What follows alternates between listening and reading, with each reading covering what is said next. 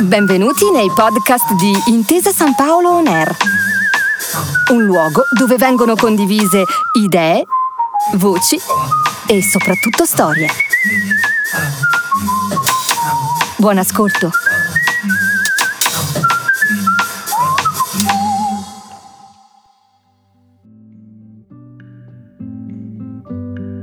Benvenuti e benvenute a E pensare che c'era il pensiero, il podcast della Fondazione Gaber in cui a parlare è proprio il signor G. Nella puntata di oggi abbiamo il piacere di ascoltare un incontro al DAMS di Torino nel 2001, in cui Gaber presenta il suo disco La mia generazione ha perso, insieme alla giornalista Marinella Verigoni e l'operatore teatrale Angelo Pastore. Gaber nel 2001 ha scelto di tornare alla discografia tradizionale, dopo una lunghissima assenza, e in parte questo ritorno è dovuto anche al peggiorare della sua salute, che non gli consente di portare in scena uno spettacolo. Durante l'incontro, Gaber è accompagnato alla chitarra dal maestro Gianni Martini e parte riflettendo su come sia piacevolmente stupito dal successo che sta avendo il suo disco in classifica.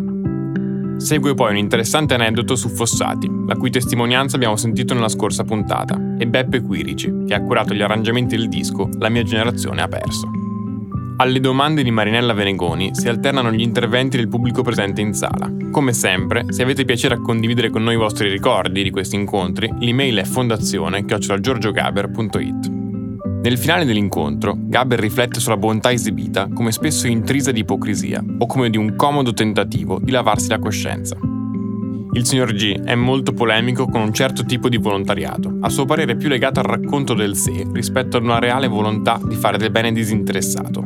Citandolo, servirebbe smettere di sentirsi sempre delle brave persone. Non manca una considerazione più politica sul tema della solidarietà, L'incontro infatti si chiude con Gaber che dice che non crede che sia la bontà individuale a dover intervenire, ma nel diritto di chi soffre ad essere aiutato. Durante l'incontro sono eseguite live il bar Casablanca e le elezioni. Nella registrazione, per motivi tecnici, abbiamo dovuto tagliare una parte in cui Gaber mostrava il videoclip di destra e sinistra, che è commentata durante l'incontro. Buon ascolto!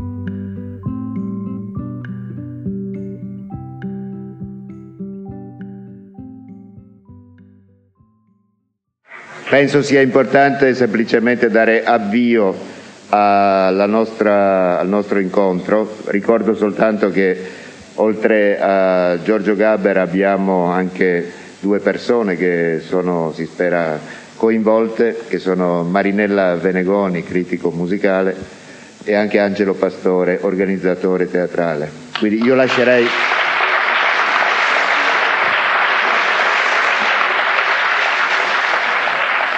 Io direi che è meglio che si manifesti da sé la, l'evento.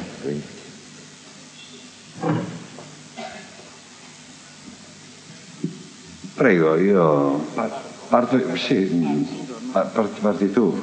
Parto io? No, io intanto ringrazio di questa accoglienza straordinaria. Quale uso?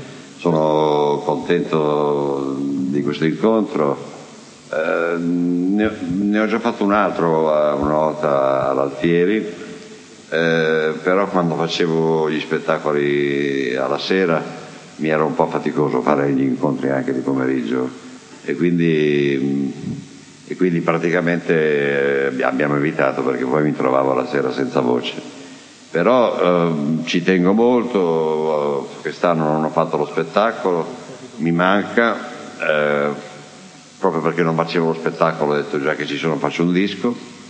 Eh, ho fatto questo disco eh, ho visto che sono andato anche in classifica eh, che mi ha sorpreso moltissimo perché non me l'aspettavo.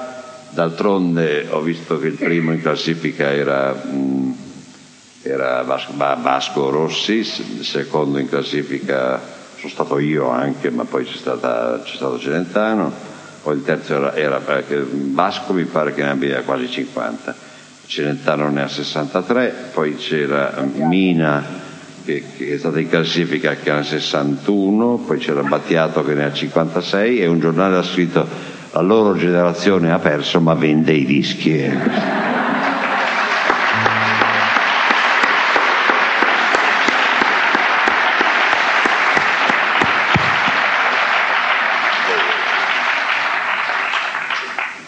Allora, rompiamo un po' il ghiaccio, io devo confessare che eh, come dire, più che come operatore teatrale, anche se una delle poche soddisfazioni professionali, io me lo racconto sempre, è stata quando molti anni fa riuscii, e la prima volta devo dire non fu proprio facilissimo, far ritornare eh, Giorgio eh, nei cartelloni del Teatro Stabile di Torino. Quella la ricordo e so che è una mia personale soddisfazione, ovviamente grazie alla disponibilità di Giorgio, e, e che poi ah, decideva lui quando tornare a Torino, ma insomma è diventato un appuntamento consolidato. Io in realtà sono qui, lo confesso, come gaberiano di vecchissima data, io infatti non volevo conoscere Giorgio Gaber, eh, quando per, invece per, dire, per, necessità professionale mi è toccato conoscerlo, perché eh, confesso che sono un gaberiano di moltissimi anni fa e forse dovrei stare dall'altra parte con voi a testimoniare come questo fratello maggiore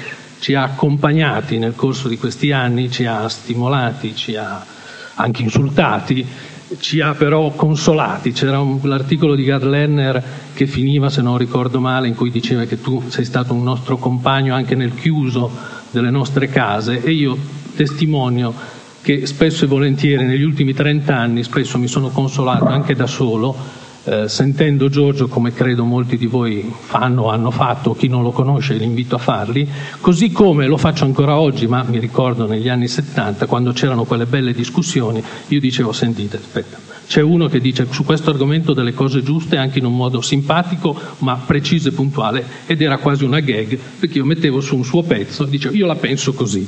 Quindi qui sono come Gaberiano in qualche modo. Eh, a Giorgio avrei, vorrei fare alcune considerazioni e anche alcune, alcune, domande, ma mi limito per ora, poi dopo speriamo che tutto diventi più discorsivo. Eh, proprio perché ti ascolto da molti anni, ma dall'uomo sfera 1971 i borghesi a il conformista e l'obeso, siamo tanto peggiorati e o cambiati? Poi... Bah, io...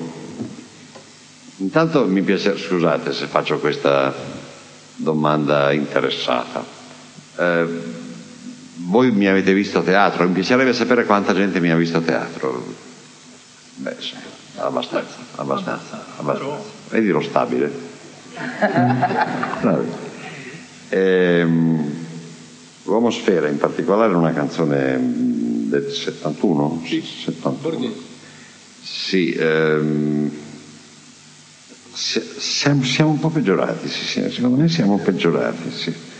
Eh, io ho, ho, avuto la sensazione, ma forse non so se è esatta, che fino a un certo punto, eh, fino a un certo punto c'è stato uno sviluppo, io sono di una generazione molto antica, sono cresciuto nel dopoguerra, quindi ho sentito, faccio parte di una storia che, che insomma, ha sfiorato momenti molto duri, ha toccato profondamente anche eh, le condizioni economiche di ciascuno di noi, quindi c'è una specie di, di crescita dovuta sicuramente a uno sviluppo che si è venuto a creare e insieme a questo sviluppo si è venuto anche a creare un, un progresso, quindi ho, ho vissuto un periodo di crescita.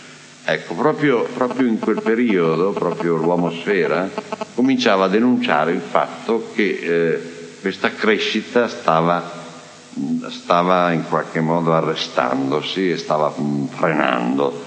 E, ecco, da, da, da quel momento ho sentito che lo sviluppo ha continuato, ma la crescita no, la crescita, il progresso delle persone no.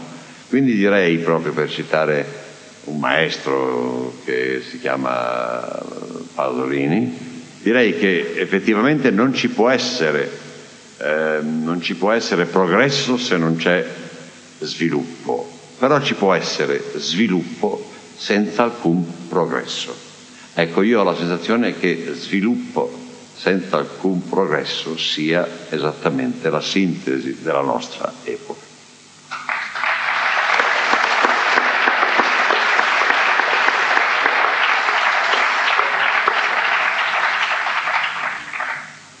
Marinella Venegoni, viceversa, è il critico musicale della, della, della stampa. Mi pare che abbia anche un ruolo politico, sbaglio? Mm? Hai anche un ruolo politico? Sono stata sindaco. Sei stata anche sindaco. Ma ho smesso. non ti sei divertita? No. ho capito. Eh, mi pare che tu abbia ascoltato il mio eh, questo ultimo disco. Io dico, io dico mio, però vorrei fare una precisazione. Ah, intanto vorrei presentare il mio chitarrista che è bravissimo, si chiama Gianni Martini.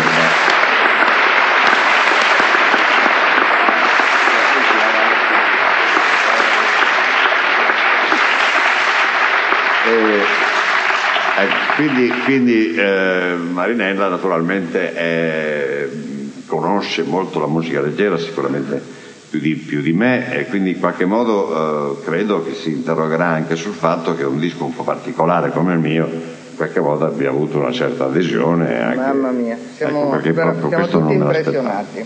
Io volevo raccontarvi questo. Um, Sto preparando un pezzo per il compleanno di Bob Dylan che compie 60 anni anche lui, non solo no, anche lui. E, e mi stavo leggendo uh, quello che ha scritto Bruce Springsteen quando gli ha fatto l'introduction nella Hall of Fame e ha detto Springsteen di Dylan.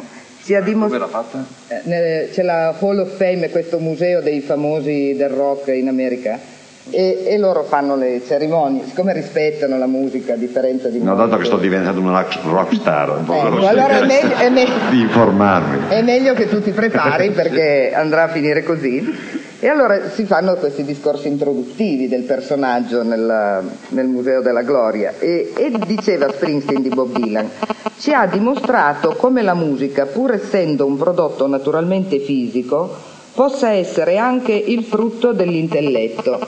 Io stamattina mi sono fermata lì e ho detto ma questa cosa va bene per Giorgio benissimo, perché è vero, cioè il fatto che Giorgio Gaber torni eh, sulla scena del disco, della discografia e non dei dischi come ha fatto in tutti questi anni, questi ultimi 30 anni, eh, strettamente ancorati al teatro, è per chi eh, usa i dischi eh, un, una specie di ririvelazione, eh, perché in qualche modo eh, di lui si erano abbandonate le tracce da questo punto di vista. E lui, pur mettendo insieme in gran parte pezzi che sono peraltro amatissimi e conosciutissimi come destra e sinistra, come negli questo, ultimi anni, sì, sì, come questo stesso monologo di cui parlava prima il professor Alonso, abbiamo visto che era molto preparato sì, il professore. Eh, e aggiungendoci eh, tre inediti, peraltro assolutamente all'altezza e su eh, argomenti assai sentiti in questo momento, è riuscito a fare un disco che è un disco vero di musica, è un disco che in qualche modo ha qualcosa di teatrale, ma è canzone. E io credo anche la produzione di Beppe Quirici e anche tua, ho visto che è, è difficile eh, lavorare su questa musica che è musica soprattutto di parola.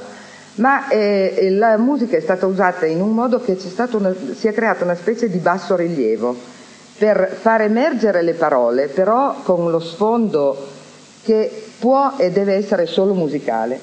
E allora Giorgio è una persona come nessun altro che io sappia, che io ricordi, forse Bob Dylan.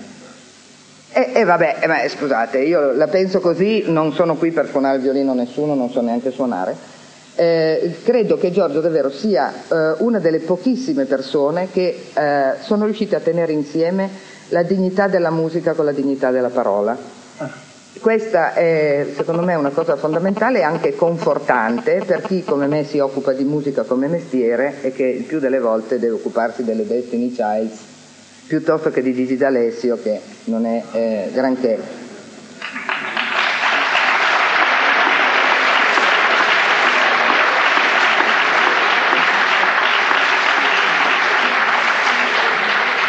Io, colti- io, coltiverei anche una speranza già insana e in questo sono eh, vicina al suo discografico perché eh, adesso Giorgio è come se rinascesse in un nuovo mondo, no? c'è una palingenesi discografica, io so che già gli stanno presso. Io credo che dopo questo disco ne dovrebbe venire un altro. Io credo che lui in qualche modo debba tornare alle canzoni. Non va più Microfono. Microfono. Poi questo? Pronto? Pronto? Ah, ecco, vedi che va. Bastava alzare una... non va più? Sì, che devo fare? Vai, vai. Vado, si sente? parla. Sì, sì. Ecco. Ma io credo che questo disco è nato un po' casualmente, veramente non avevo le idee chiare per scrivere uno spettacolo, perché in effetti, in effetti credo che sia... No, no, no, no qui è attaccato tutto, non ti fate avevo- quindi abbiamo deciso di fare questa cosa, io ho chiamato un mio amico, che si chiama Fossati, e gli ho detto, ma i tuoi dischi sono belli, mi piacciono molto, facciamo, un- se mi dai una mano, poi magari io ti do una mano negli spettacoli teatrali, però se tu mi dai una mano nel fare il disco, mi detto guarda io sto lavorando, però ti posso mm, dare i miei collaboratori che sono molto bravi, infatti tu hai citato Quirici, io ci- citerei anche la Marty Robertson che è un fonico molto bravo e Cantere che è un altro specialista dei messaggi ho i miei musicisti tra cui appunto Gianni Martini ma gli altri e quindi abbiamo lavorato Ma su questa cosa ma, bellissimo, c'è ma anche il bello. discografico ha detto beh ma insomma non ha importanza se vendi, cioè, facciamo una cosa bella, una cosa di prestigio, eccetera, eccetera. Adesso mi dice facciamone un altro, cioè, ma è, è- è cambiata un po' la situazione, perché effettivamente, eh, effettivamente io ho un certo debito con, con eh, alcune cose che io ho fatto e che probabilmente hanno avuto una diffusione piuttosto relativa, perché naturalmente andare a teatro è una punizione, bisogna prenotare, bisogna poi tornare alla sera dello spettacolo, in genere poi gli spettacoli magari cominciano alle 8, da voi cominciano alle 8 e mezza? 9 meno un quarto. 9 meno un quarto, quindi devi correre magari, quindi poi devi trovare il parcheggio, poi insomma, chi va a teatro è punito proprio pesantemente e viceversa è chiaro che uno un disco lo maneggia con più facilità e ha una diffusione assolutamente maggiore, se poi penso che sono andato da Celentano e che quando si sono accese le luci, che io stavo seduto e stavo per cantare, c'erano 13 milioni e 800 mila persone che vedevano la trasmissione, cioè non- a teatro non c'è confronto proprio, adesso non si può neanche mh, paragonare. Devo dire che eh, la sensazione però non è uguale, cioè quando non li senti 13 milioni di, di persone, non- non- non- a parte che non ne vedi, ma voglio dire c'è una lucina che si accende, eh, insomma ti sembra una situazione, è una situazione del tutto irreale, per cui tu canti, eh, non hai praticamente nessun interlocutore, è come se cantassi da solo e, e non- e proprio c'è molta differenza fra, fra il fatto di essere davanti a una telecamera o, o- o di essere qui con voi, è proprio molto diverso, è molto meglio essere qui con voi.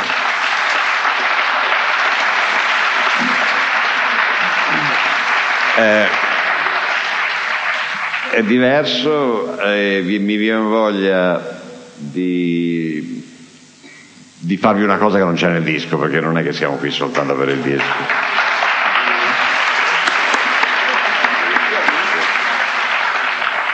Prego maestro, vada lei.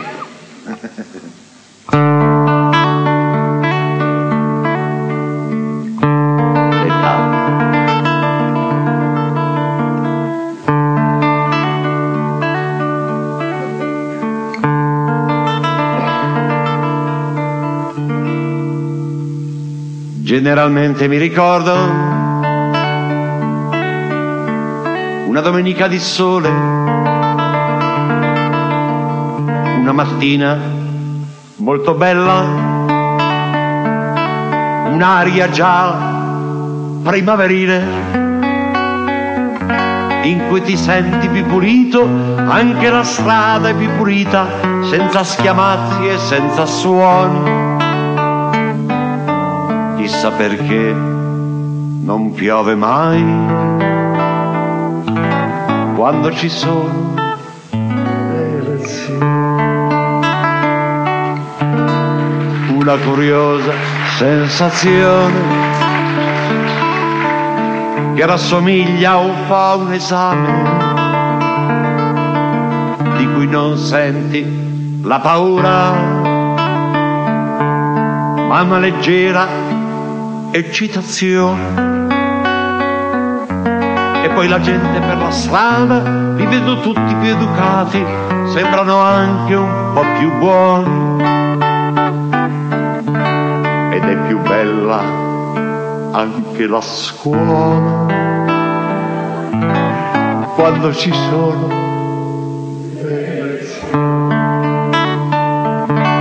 persino nei carabinieri c'è un'aria più rassicurante, ma mi ci vuole un certo sforzo per presentarmi con coraggio, c'è un gran silenzio nel mio seggio, tre ore di coda, un senso d'ordine e di pulizia. Democrazia.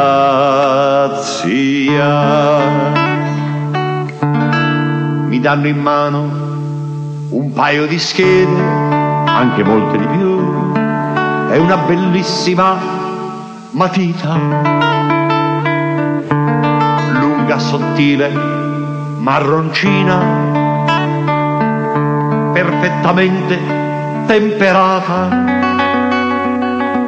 E vado verso la cabina, volutamente disinvolto per non tradire le emozioni.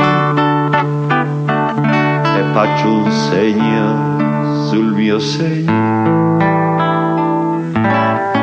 come sono giusto.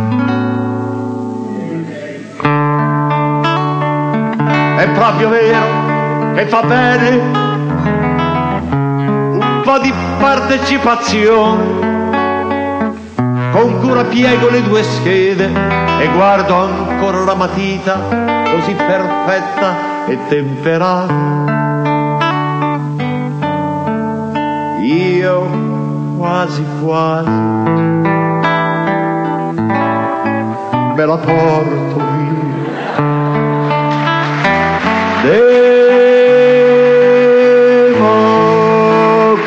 Democrazia.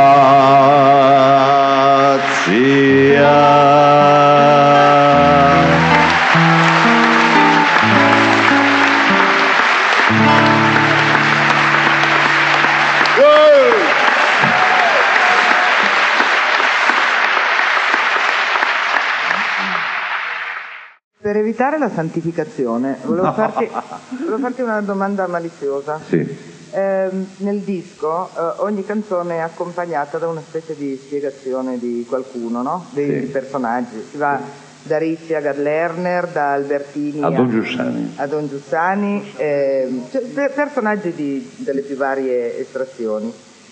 Tu pensi che si possa piacere a tutti? È un rischio, eh? Sì, me ne rendo conto che è un rischio, fortunatamente c'è anche qualcuno che si è incazzato, quindi eh, qualcuno che ne ha parlato male. L'unità per esempio ne ha parlato, ma l'unità parla sempre male di me da, da quando ero piccolo, cioè, questo mm, è normale.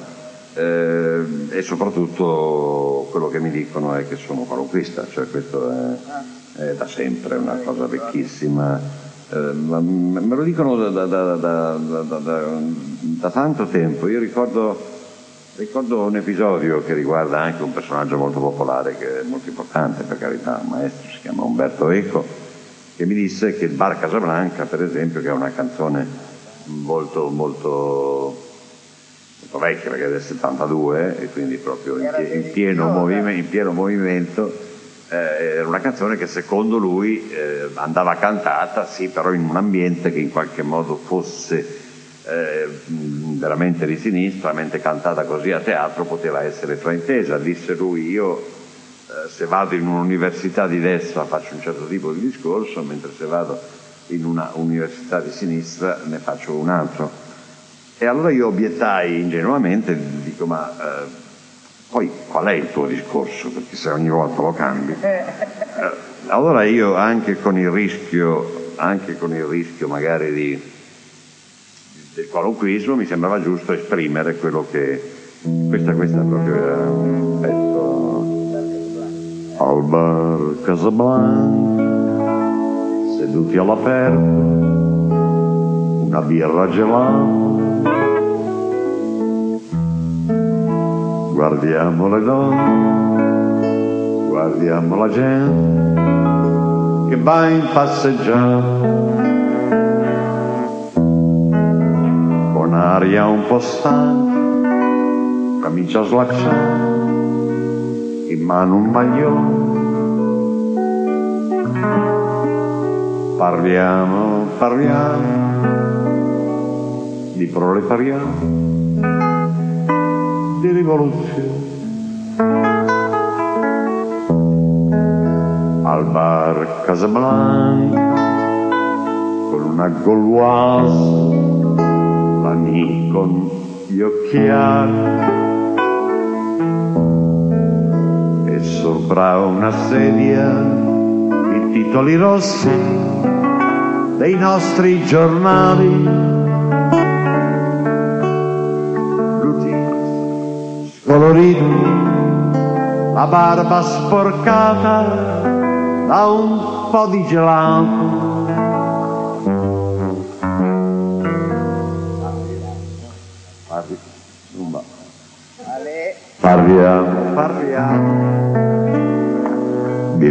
Rivoluzione,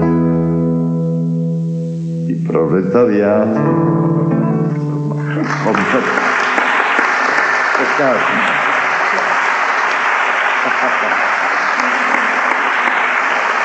Vabbè, questa è la citazione. Era, se- sempre se non ricordo male, il titolo di quel lavoro si intitolava Dialogo tra un impegnato e un non so. E già- No? Sì, sì, No, chiedo perché magari poi... questa è storica. Eh, eh sì. È acceso questo? Va questo? Sì, sì, sì, sì, credo di sì. Sono io che forse... Eh, Un dialogo fra un impegnato non so. Che già la diceva lunga, Tutti dove- i giornali scrissero dialogo eh, fra un impiegato e un non so. Purtroppo eh, in effetti cambiava completamente il senso della cosa. Eh, perché tu hai sempre avuto questo tipo di caratteristiche, cioè il piacere di parlare a una razza, correggimi se sbaglio, magari me la, racconto, me la sono raccontata sempre ma eh, tu hai sempre voluto e cercato di parlare a una generazione, vedendo sempre i difetti, i limiti, e stimolando. Certo non eri e non sei mai stato contento nel bene e nel male, nel senso che quegli, nei primi anni 70 non esisteva il privato, dovevamo fare la rivoluzione, non dovevamo avere, non dovevamo avere dei cazzi personali. E tu giustamente ci parlavi del bar Casablanca, quindi prendendo in giro questi comportamenti, ma soprattutto ci parlavi della zia Morina, ci parlavi della cipolla esistenza. Poi quando tutti hanno e tutti incazzati con Gaber perché non, non si schierava politicamente. Poi nella seconda metà degli anni 70 improvvisamente si è scoperto il privato e tu ti metti a fare, io se fossi Dio, eh, ti metti a fare ad altre, altre canzoni evento che in qualche modo invece stimolavano. Cioè, questo tuo continuamente cercare in qualche modo di essere conflittuale, oltre che essere, come dire, una, una tecnica che funziona, quindi in qualche modo un modo per scambiarsi, ma insomma questa tua rabbia, io prima te l'ho detto sottovoce, non voglio usare o citare, mh, anche perché ci sono professori, ma insomma tu a volte quando sei pieno di, di rabbia in qualche modo mi fai quasi pensare a Thomas Bernhard, poi tu non odi gli italiani come Bernhard odiava gli austriaci, ma insomma, in qualche modo questo tipo di rabbia, di grinta, di non essere mai contento, di fare le pulci a tutte e a tutti, insomma, da dove ti viene Giorgio questo tipo di atteggiamento? No, sono contento che hai detto Bernard, che è un austriaco molto bravo, e non hai detto Heider, sarei, sarei, sarei rimasto peggio. No, devo dire che... No, devo dire che effettivamente...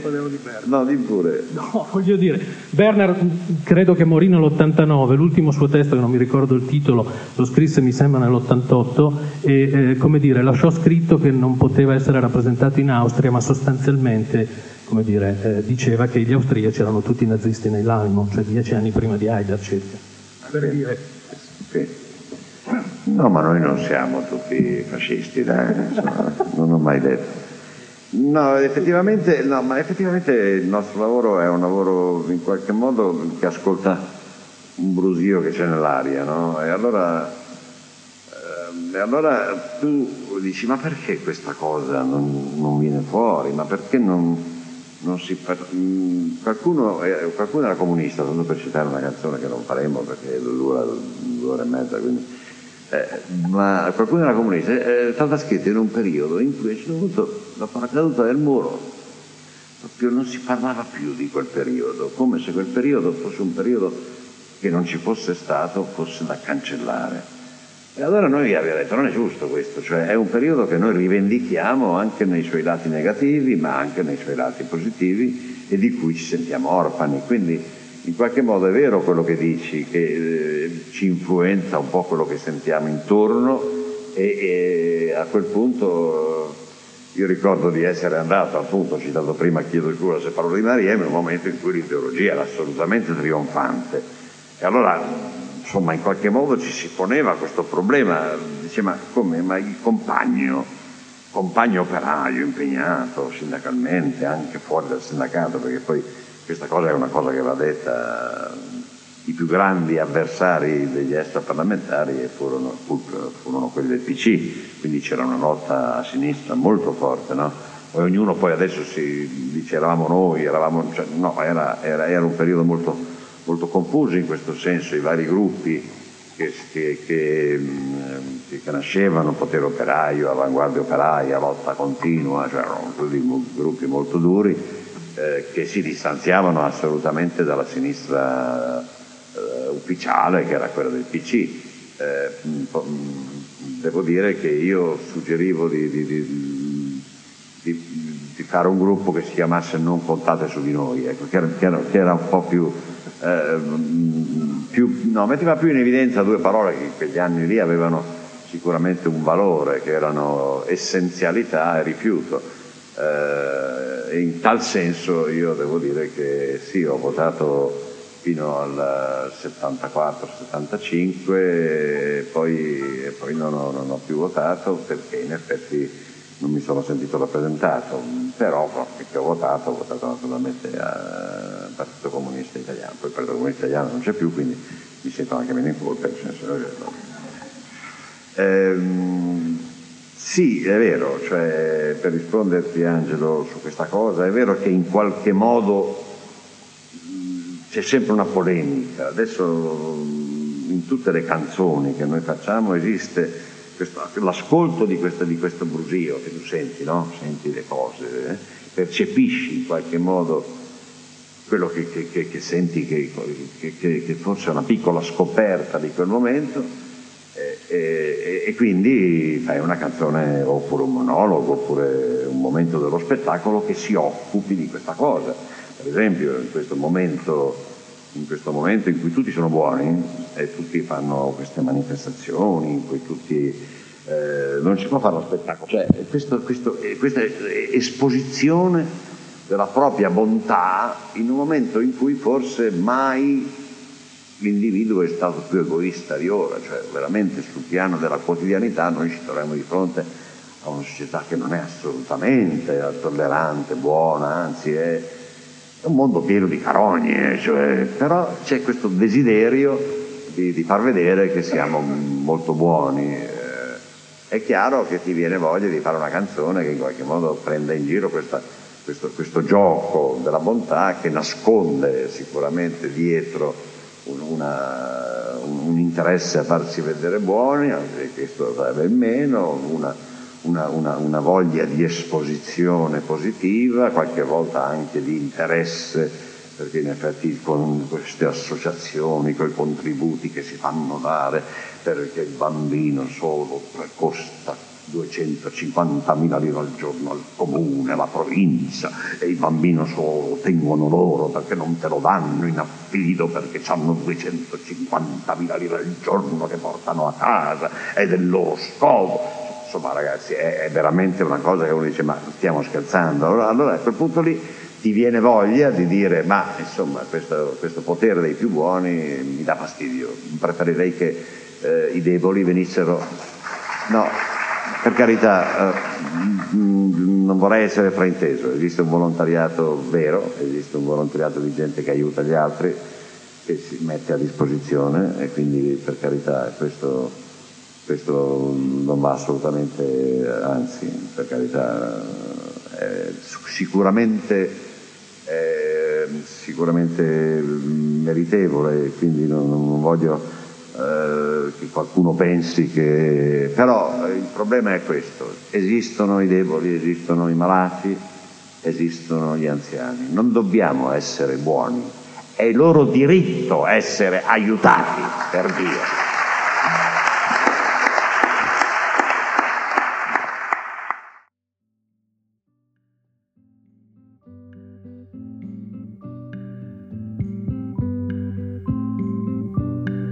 La prima testimonianza di oggi è portata dal cantautore Samuele Bersani ed è stata raccolta nel 2012 al Festival Gaber da Alessandra Scotti. Bersani ricorda di aver visto da bambino polli d'allevamento a teatro e di essere rimasto folgorato dall'immaginario del signor G.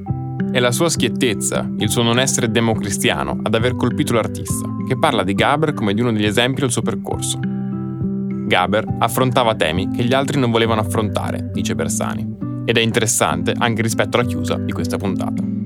Nella raccolta di omaggi del disco Io ci sono è presente una versione del conformista interpretata da Bersani, che racconta di sentire grandi affinità fra il brano e la sua canzone Lo scrutatore non votante.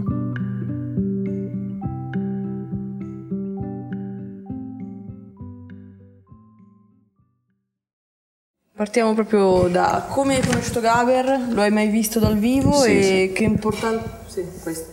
Allora, io ho visto Gabber dal vivo la prima volta nel 78, quindi avevo otto anni e lo spettacolo era Poli di allevamento. Poi, lo dico con certezza perché quando sono tornato a casa i giorni scorsi a trovare i miei ho chiesto a mia mamma se, se era giusto il mio ricordo.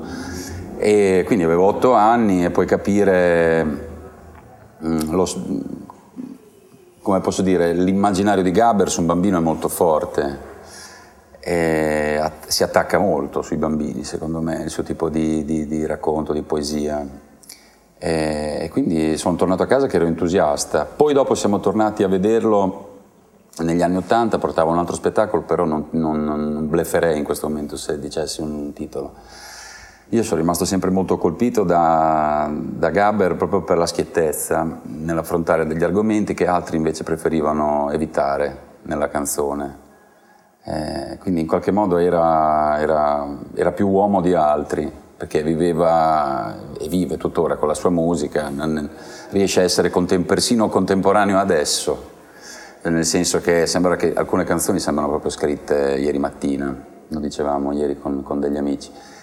E quindi poi su di me ha, ha- insomma, ha creato un grande fascino quando ero bambino e poi con, con l'età, con la consapevolezza, con la possibilità di rileggere quei testi che lì avevo sentito eh, distrattamente seduto, è chiaro che è cresciuta una, una passione. Ecco. Io eh, ti, ho senti- ti ho sentito dire che in realtà tu ami spaziare, non hai un genere che ti identifica, comunque non fai canzoni simili per, per la necessità di essere riconosciuto. Eh, in, in qualche modo anche Gaber aveva Sì, questa... sì, sì. Cioè, mm, mi fa anche ridere essere comunato, ma mm, in realtà una delle altre caratteristiche che mi ha sempre colpito di Gaber è stata proprio quella di spaziare. Eh, sicuramente anche l'aiuto di Luporini bisogna sottolineare, no? perché penso che siano proprio due, due artisti che si siano proprio trovati a fondere eh, delle esperienze, ma anche delle- del- dei punti di vista. Eh, io mi trovo mh, più da solo, diciamo, nel fare il mio lavoro, ma mh, quindi forse invidio anche un po' l'idea che qualcuno possa trovare un alter ego vero e proprio. Però ecco, la- non, non bisogna dimenticare il fatto appunto che le canzoni di Gaber non erano mai, non, non si ripetevano mai, cioè non, affrontava tematiche diverse, e poi sono canzoni che spaziano, vanno davvero dalla canzone d'amore alla canzone sociale, no?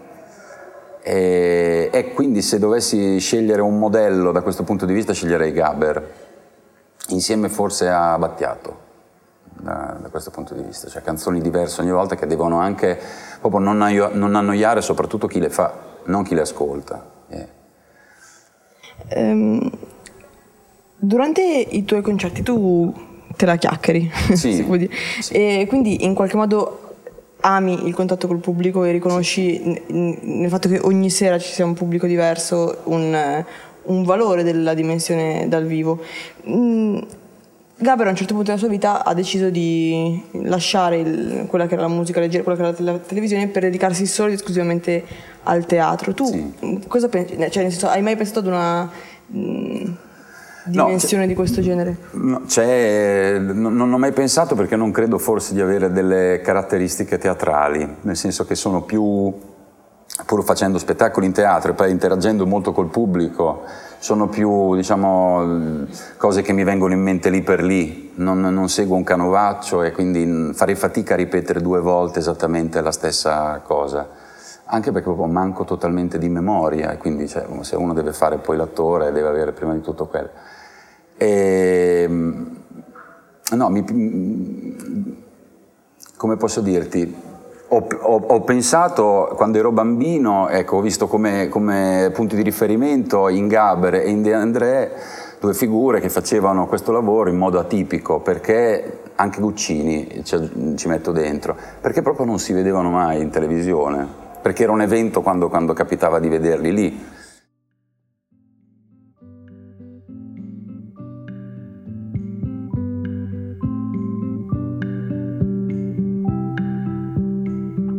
La seconda testimonianza di oggi arriva da una persona che ha conosciuto Gaber davvero bene ed è Ornella Vanoni, che parla con Massimo Bernardini nel 2011 al Festival Gaber. Ornella Vanoni appartiene alla stessa generazione del signor G ed è interessante sentire come parla di Gaber che ha conosciuto e seguito tutta la vita. Di Gaber, la Vanoni dice che è nato bravo e ancora, il suo grande segreto era essere profondamente umano e simpatico. Grazie ad Ornella abbiamo uno spaccato molto raro del Giorgio più intimo e privato, che viene definito come un uomo di grande dolcezza. Nella raccolta Io ci sono, Ornella Vanoni ha interpretato il brano Le elezioni, che Gaber ha cantato nell'incontro protagonista della puntata di oggi. Buon ascolto!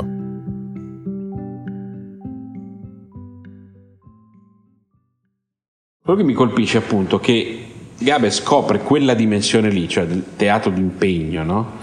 Nel momento in cui Vanoni in realtà sta diventando un enorme fenomeno popolare televisivo che è esattamente quello da cui Gaber scappa nel 70 insomma no? allora mi interessa capire Vanoni andava a vedere il signor G e gli spettacoli certo. che evidentemente debuttavano innanzitutto a Milano io mi ricordo quando c'era la come si chiamavano quelli che volevano entrare senza pagare i? Portoghesi, insomma. No, avevano un nome Agli auto... Eh? Eh, quelli che fanno l'autoriduzione. Eh, avevano un nome particolare. Andavo ai concerti, c'erano anche dei concerti pomeridiani di Giorgio, uh-huh. con la gente che entrava senza pagare, ma avevano un nome, eh, questi ragazzi che facevano così. Sì, certo, l'ho sempre seguito Giorgio. Eh, ma... Mm, ho seguito meno De André, suo... anche perché ha cominciato molto dopo. Ecco, ma a te che avevi questo, questo, background anche teatrale, evidentemente, il Gaber hai appena detto che innanzitutto è, prima che un cantante, un attore che canta, hai detto sì. di Gaber, no? Per tenere la scena così non c'è nessun cantante che sa tenere la scena così. Lui. E io, modestamente. Eh, ma appunto, ma voglio dire... Ma perché ho fatto quel mestiere, no, no. Io ho imparato guardando Streller, no, io sono una spugna, cioè chi è una lavagna e chi è spugna. Io sono una spugna, guardando lavorare, guardando le reazioni degli attori, ho imparato moltissime cose. Eh, ma allora Gaber da chi ha imparato, secondo te? Perché bravo? Da Perché chi ha imparato? Bravo. Tu hai detto... Succede. È, è nato bravo. bravo. È nato bravo, è cioè nato, è nato bravo col teatro nel sangue. Evidentemente gli apparteneva di più la gestualità. Lui aveva anche avuto, come sappiamo tutti, da ragazzino la poliomielite. No?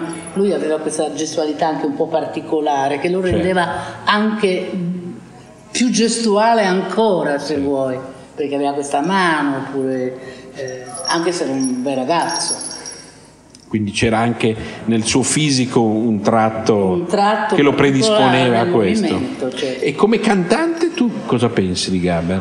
Non riesco a giudicare, è bravo, però non riesco a giudicarlo come cantante, è un tutt'uno Gaber. E anche per esempio in questa canzone dice ma dove l'ho messa a un certo punto dice però ce l'aspettavamo, cioè usa persino un po' di Virignao d'attore, certo eh, è sparita così, puff, in una scureggia. Certo, er, qualche avvisaglia c'era stata, la, insomma, eravamo un po' preparati, cioè proprio recita ai tempi della recitazione, ai tempi, ai vuoti pieni. Da dove gli vengono? Forse da guardare gli altri, anche a lui ha guardato, ha, assimilato, si assimilano le cose anche Certo. senza farle. Ecco, però mi interessa ancora capire una cosa. Ne- Negli anni in cui lui faceva quel suo percorso politico, no? Eh, spettacolo dopo spettacolo, no? con tutto quel meccanismo per cui c'era l'intera generazione che andava a vedere Gaber, in qualche modo si misurava con la sua critica del movimento, fra virgolette. Ecco, Vanoni in realtà... l'uomo in quel momento che rappresentava il pensiero politico, Ecco. la reazione di tutti i giovani, di tutti. Però Vanoni così contemporaneamente era invece un grande personaggio della canzone al quadrato, non so come dire, grande interprete, quella Sì, che sì. affascinava tutti gli italiani, cioè le due cose. Cioè dal tuo punto di vista che eri cantante pura in qualche modo Sì. in quegli anni lì, come guardavi invece a questo percorso così impegnato, così, così coinvolto con quel che succedeva nel paese? Ma la forza di Gaber era... Io non ho mai fatto canzoni politiche, non mi sono mai ritenuta, mh, ritenuta giusta per fare certe cose. Magari mi ritengo più giusta oggi perché ho una maturità diversa. Ero anche molto timida, avevo un sacco di, di problematiche da portare avanti, mie personali.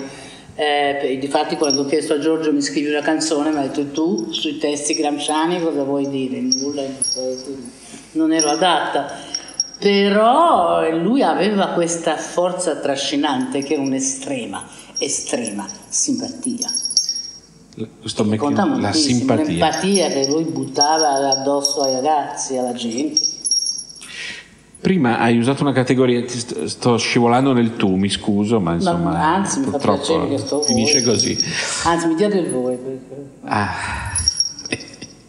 Allora, hai usato la categoria della dolcezza che a me ha colpito molto perché appunto chi ha conosciuto e anche a me è accaduto da vicino Giorgio effettivamente ha questa percezione no? Di questa So, ti faccio un esempio personale che mi ha sempre colpito molto. Ehm, io andavo a trovarlo con mia moglie, noi ci conoscevamo da anni, però lui per primo salutava mia moglie, per esempio. Mi colpiva molto questa cosa perché era una cosa che non succedeva mai. Per Era un dire, ragazzo no? per bene, molto per Era bene. un ragazzo per bene. Era educato. Era, Era educato. Era educato, salutava tua moglie perché e giustamente si Perché è una persona. Eh Beh, era anche un'anomalia, però, in un mondo, come dire, molto di falsa amicizia, Non conosco la storia della famiglia Gabershik, conosco la storia della famiglia Ombretta Colli, la nonna, ma i Gabershik non posso dirti come fossero, sai, fossero nobili. non lo so come era la famiglia. Mitteleuropei, forse c'è questo aspetto. Cioè era un uomo educato, Certo. molto educato, molto carino, molto educato, sì. Una volta ho organizzato una cenetta, Mm-hmm. io abitavo in una casa molto carina ma molto piccola, in via Sant'Andrea, sei persone massimo, così otto, proprio. E allora invito i Gabercic, poi c'era qualcuno. Otto, otto e mezza, nove, nove e mezza. Chiamo casa Gaber. Mi risponde Giorgio, dice, ma quando è che arrivate? Ma è domani, ti sei sbagliata. Allora è venuto Giorgio, abbiamo mangiato, io e lui abbiamo parlato un po'. Però è venuto, è stato carino, vedi, non mi ha lasciata sola.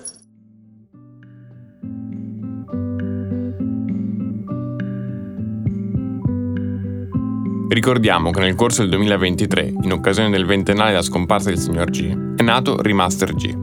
Carosello Records, in collaborazione con la Fondazione Gaber, rende disponibile ogni mese un album del teatro canzone di Gaber e Luporini con rinnovate qualità audio per poter apprezzare al meglio l'opera. Remaster G si trova su tutte le principali piattaforme di streaming digitale. E pensare che c'era il pensiero è un podcast della Fondazione Gaber. Direzione artistica, testi e voce narrante Lorenzo Luporini. Montaggio Virginia Faraci, Matteo Conzatti. Supervisione Alessia Castiglioni. Supporto tecnico Bianca Pizzimenti e Giulia Sacchetti. Editing testi Maria Chedoarci. Fonici di studio Dario Mancone e Matteo Grasso. Executive producer Francesca Papa. Il podcast è stato registrato presso gli studi di Showreel Agency. Comunicazione GoEgest. Un ringraziamento speciale al presidente Paolo Dalbon e a Dalia Gaber.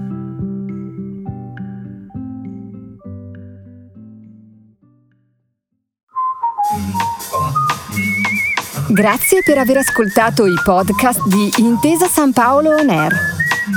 Al prossimo episodio.